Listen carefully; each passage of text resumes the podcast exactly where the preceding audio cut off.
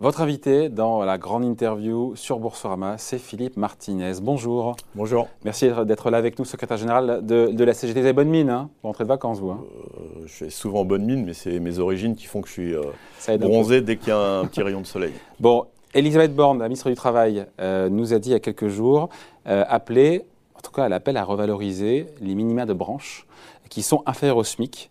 On a compris que était visé par la ministre l'hôtellerie, euh, les cafés, euh, la restauration. Vous êtes d'accord avec elle, évidemment? Ben, il était temps qu'elle s'en aperçoive, parce que je lui ai dit déjà à plusieurs reprises, il y a beaucoup plus que les branches qu'elle a citées. Hein. Je pense dans l'industrie, il y a aussi des minima, la métallurgie que je connais bien, il y a beaucoup de minima de branches qui sont en dessous du SMIC. Nous, ce qu'on demande, c'est qu'à chaque fois que le SMIC euh, augmente, eh bien automatiquement les minima de branche augmentent. Il n'y a pas besoin de négociation, vous voyez ce que je veux dire Ça devrait être automatique. C'est pas le cas aujourd'hui. Ben non. Il faut qu'il y ait une négo à chaque fois. Donc la négo, bah, si elle est prévue dans 10 mois, il va falloir attendre 10 mois pour que les minima de branche se mettent au niveau du SMIC. Pardon, pour celles et ceux qui nous regardent, Philippe Martinez, euh, c'est problématique que des branches, quelque part, se retrouvent en non-conformité avec le SMIC.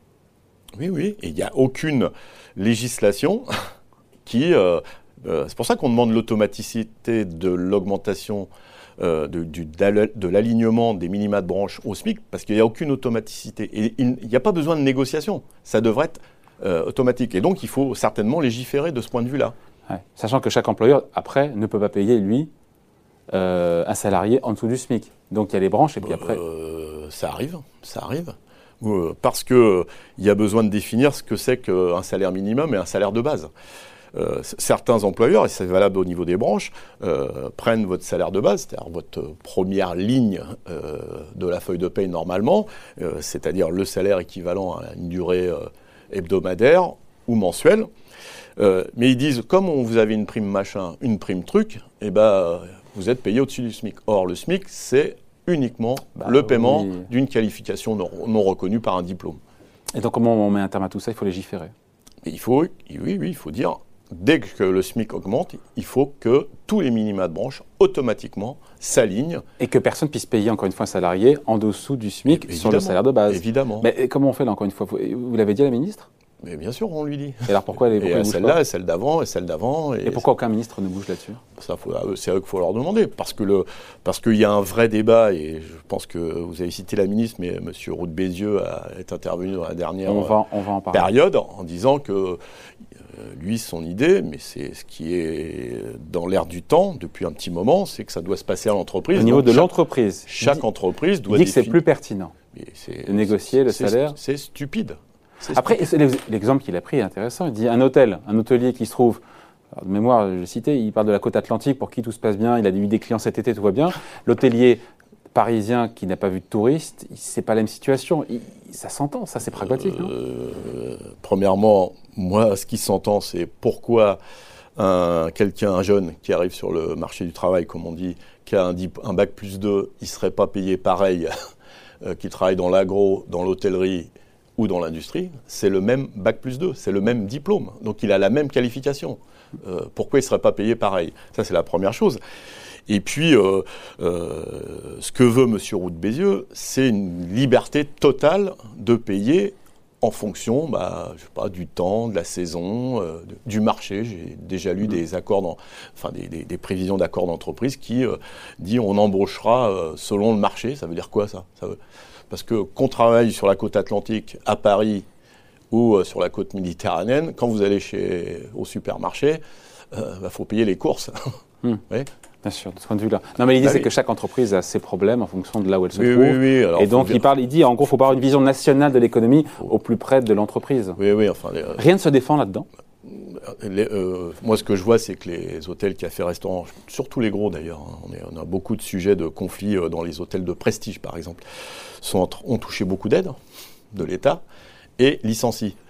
Euh, ça, c'est un sujet qui mériterait toute l'attention et du gouvernement et euh, du, président du MEDEF.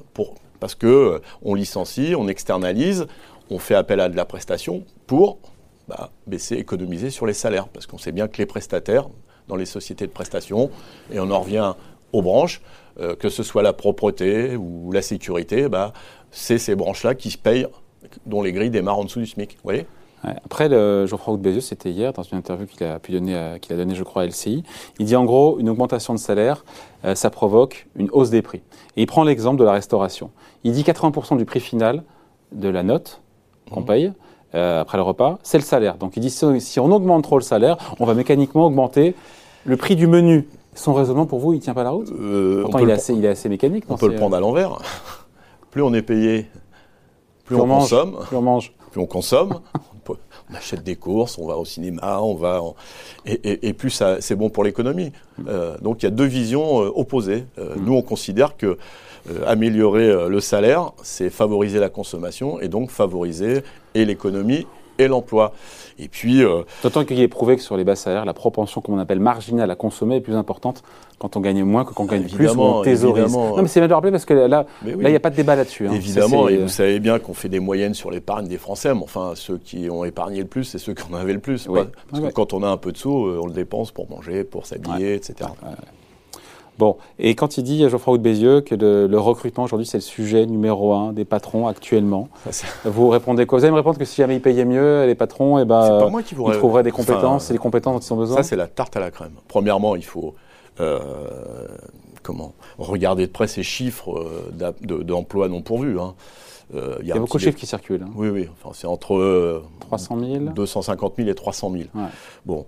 Euh, même si tout cela était pourvu, il resterait 92% de chômeurs au chômage. Oui. Donc faut Mais c'est comme problématique qu'on ait 300 000 emplois non pourvus. Attendez. Et donc après, sur ces 250 000 à 300 000, il y a une partie des offres d'emploi qui sont aléatoires, une partie qui sont en prévision de départ en retraite, donc ce n'est pas encore des emplois mm. disponibles. Et puis vous avez raison, euh, moi, je prends une étude du ministère du Travail. Vous voyez, euh, je ne vais pas chercher mes sources que à la CGT, qui dit le problème de ces emplois euh, non pourvus, c'est l'attractivité. Ça tourne autour de trois choses le salaire, les conditions de travail, les horaires, la flexibilité, et puis l'exposition à des produits dangereux. Il bah, faut régler ces trois problèmes-là, mm. et vous verrez qu'on trouvera du monde. Bon, donc vous renvoyez la patate chaude auprès des... Euh, non, non, moi je m'appuie sur des, données euh, officielles de la DARES, qui est euh, le ministère Quels sont les métiers, les secteurs, les métiers où vraiment aujourd'hui il y a des problèmes de, à la fois de pénurie, à la fois de salaire? Je ne sais pas s'il faut faire le lien, évidemment, on le fait un petit peu, mais le, les problèmes de salaire, tiens, quels sont les métiers bah, Essentiellement dans les services? On résume ça comme ça ou c'est réduit pas, pas, pas, pas, uniquement. Il y a évidemment ce qu'on a appelé les deuxièmes lignes, le commerce, le tout ce qui est euh, hôtel, café, restaurant, on vient d'en parler, mais aussi dans d'autres secteurs, dans l'industrie, euh, par exemple, il y a euh, des métiers en tension depuis des années et des années. ça, c'est significatif d'un problème d'attractivité des métiers. Et pour ces salariés de la deuxième ligne, dont on a beaucoup parlé évidemment pendant les différents confinements, qu'est-ce qui a été fait pour eux au final, en sortie de crise? Rien, rien, rien. Il a pas, vous voyez, c'est souvent ceux qui sont payés au SMIC il euh, n'y a pas eu de coup de pouce. On va voir euh, ce que les coup de pouce mécanique. Coup de pouce mécanique. enfin, non, c'est pas un coup de pouce. C'est pas de coup de pouce, vous avez raison. Une revalorisation mécanique. On est précis sur les mots. C'est un groupe d'experts avec une petite calculette. Eux, ils ne sont pas payés au SMIC, hein, donc ils ne savent pas ce que c'est que euh, d'essayer de vivre au SMIC. Ils font un petit calcul et ils disent voilà, c'est ça. Vous vous rappelez la dernière augmentation 0,99%. Il faut vraiment être, pas avoir les pieds sur terre pour ne pas euh, et c'est aussi la responsabilité du gouvernement, du gouvernement pour ne pas dire bon, on va, on va avoir l'air moins con, si vous me permettez l'expression, d'arrondir à 1%. Vous voyez, c'est totalement. Euh, aujourd'hui, le gouvernement n'a la main que sur le SMIC. C'est-à-dire que pour vous, qu'est-ce que vous préconisez sur les salaires? Eh Qu'il y ait un coup de pouce. Qu'il y ait un coup de pouce au SMIC.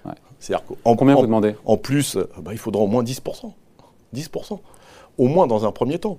Parce que euh, tous ces salariés de la deuxième ligne, ils vont rester au SMIC. Ils vont rester au SMIC. Et, donc, on va, ça repose la question de l'attractivité des métiers. Et en même temps, il faut des discussions dans les branches à partir de ce que je vous disais, c'est-à-dire que, évidemment, quand on augmente le plancher, quand on rehausse le plancher, il faut rehausser le toit aussi. Sinon, sinon on, arrive à ce qu'on appelle une espèce de smicardisation de la société. Exactement. Comment, comment on explique ça simplement? C'est-à-dire qu'en fait, euh, les patrons n'osent plus augmenter c'est pas qu'ils comment, comment, on résume ça, la smicardisation Enfin, c'est euh, premièrement euh, avec toutes les, tous les allègements de cotisation. Vous savez que jusqu'à maintenant, ça doit être une fois 1,6 euh, fois le SMIC, on ne paye plus de cotisation sociale. Enfin, les patrons ne payent plus de cotisation sociale. vous imaginez bien qu'il est intéressant de, ne, pas de, ne pas dépasser ce plafond. Comme ça, euh, vous faites des économies. Ça, c'est un vrai problème. Ça, c'est un vrai problème, par exemple. Et puis, euh, on demande de... il, faut, augmenter le plafond, ces cas-là. Oui, oui, mais il faut augmenter le plafond. Si, euh, si on vous augmente... Non, le plafond des, cotisations sociales payées en moins par les salariés, par les patrons, pardon. faut, Au lieu d'1,6 fois, si vous le montez à deux fois ou deux bah, fois. Les cotisations, ça fait partie du salaire. Donc, c'est un autre débat. Si on veut que la sécurité sociale reste euh, j'allais dire, euh, un modèle dans le monde, et on l'a vu pendant la Covid, et ben, il faut des cotisations sociales payées par les salariés et par les employeurs.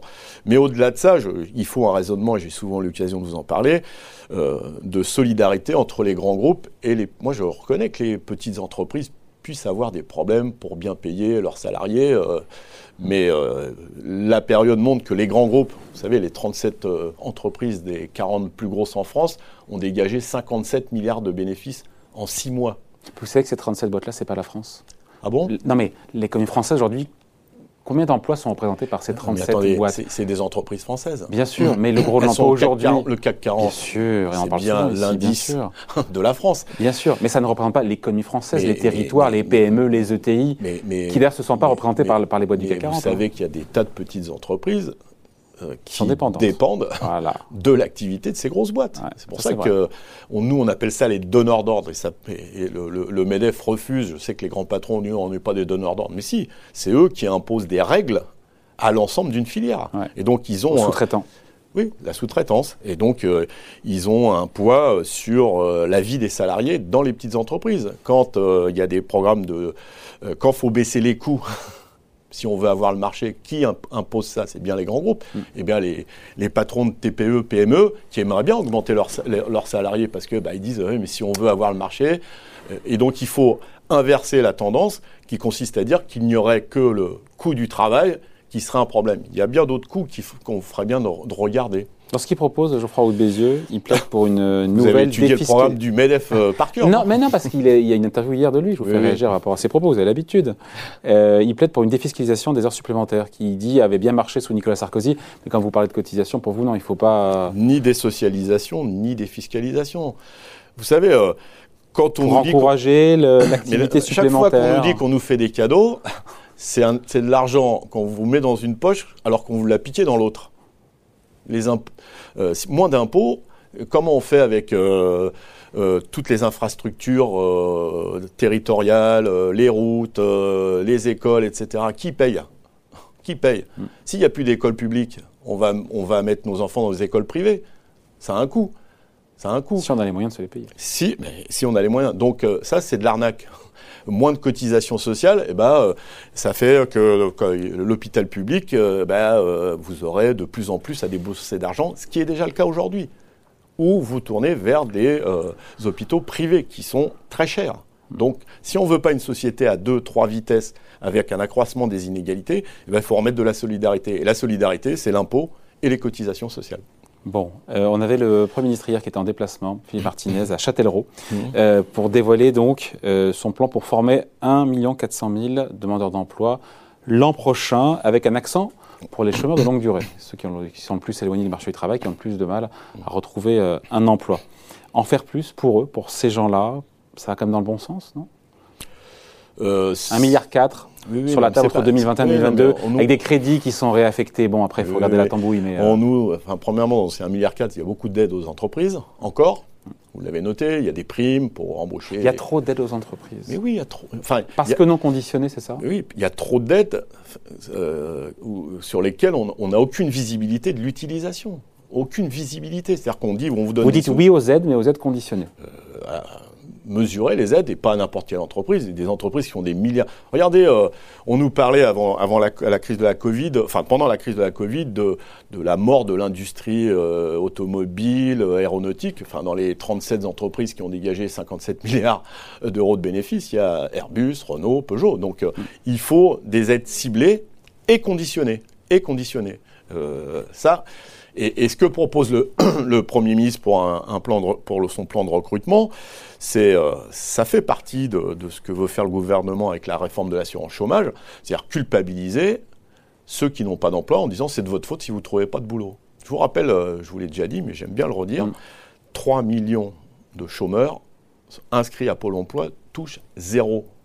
Vous croyez que c'est satisfaisant d'être euh, dans cette situation S'ils pouvaient avoir du boulot, ils y courraient. Donc, faut arrêter avec ces mensonges. Et puis, il y a la question de la formation.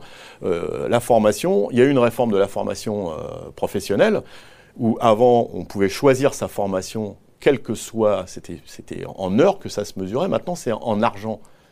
le coût moyen d'une formation qualifiante est élevé. C'est normal. Mm. Si euh, les chômeurs de longue durée doivent mettre de leur poche pour avoir une formation qualifiante, ils ne vont pas beaucoup y aller. Hmm. Donc, voilà, on manque, ça manque de solidarité. On fait beaucoup de communication. je note que les milliards continuent à couler à flot. Peut-être qu'il y a une élection présidentielle dans quelques temps. Et ça vous pose un problème que les milliards coulent à flot? Vous êtes contre la rigueur, l'austérité budgétaire. Maintenant que les milliards coulent à flot, vous n'êtes pas content Non, parce que je viens de vous expliquer que ces aides, ces aides, elles vont pas au bon endroit. Elles vont pas au bon endroit. Elles ne sont pas conditionnées et elles ne sont pas, il n'y a, pas, a pas de mesure. Là, il y a une euh, espèce de conditionnalité. Une prime de 8 000 euros pour les entreprises qui recruteront euh, en contrat de professionnalisation des personnes créées d'emploi depuis plus d'un an. 8 000 euros de prime. C'est conditionné, c'est pour aider. Là, vous êtes pour mais, quel suivi on a? Non, vous êtes pour ou pas? À, condition qu'il y ait un suivi, parce que c'est comme sur l'apprentissage. J'étais dans une entreprise euh, qui a fait l'une de l'actualité la semaine dernière, Naval Group. Ouais. Euh, j'ai discuté avec des, jeunes en apprentissage, soudeurs, soudeurs étanches. Ça fait dix ans qu'on me dit on n'en trouve pas, on n'en trouve pas. Eh bien, ils finissent leur apprentissage et on leur dit au revoir, allez chercher du boulot ailleurs. Vous trouvez ça normal? C'est-à-dire que quand on donne des aides pour l'apprentissage, pour les chômeurs de longue durée, il faut, qu'il y ait l'obligation d'embaucher derrière. Il faut qu'à la fin, il y ait un CDI. Oui, c'est simple, c'est simple. Même si la personne n'a pas donné satisfaction? C'est autre chose. Ah. Mais vous savez, euh, en général, il y a des alertes hein, euh, durant cette période, soit d'apprentissage. De euh, deux ans souvent d'ailleurs. Voilà, bon, on s'en rend compte. quand quelqu'un travaille pas bien, on n'attend pas à la fin, ou à moins qu'on veuille toucher les aides, puis après pour dire dégage. Take the money and run, comme disait Woody Allen. vous êtes cinéphile hein? Moins que vous. Qui sait? Juste un petit mot, Philippe Martinez, de la réforme de l'assurance chômage, notamment ce durcissement de la règle de calcul des allocations des demandeurs d'emploi. Ça va s'appliquer au 1er octobre ou pas? Parce que le président l'a souhaité, il l'a répété. Il était question que vous, quand je dis vous, c'est les syndicats, l'attaquiez devant le Conseil d'État. Ça en est où là? On est en train de. C'est le 1er octobre, c'est après-demain, là. Hein. oui, mais on est en train de, de, faire l'appel qui va tomber. Euh, tous les syndicats vont le faire, d'ailleurs, ce, ce qui devrait faire réfléchir un peu dans, le cadre de la démocratie sociale quand tout le monde est contre. Non, mais il reste peu de temps, là, je veux dire. Oui, oui, mais euh, il n'est jamais trop tard pour bien, sûr. Donc vous êtes dessus. Les syndicats sont dessus, vont déposer un recours auprès du Conseil d'État. Et je vous rappelle qu'il y a un autre recours qui prend plus sur de le temps, sur le fond. qui est sur le fond. Voilà, merci beaucoup d'avoir été avec nous. Philippe Martinez, secrétaire général de la CGT, invité à la grande interview sur Boursorama. Merci.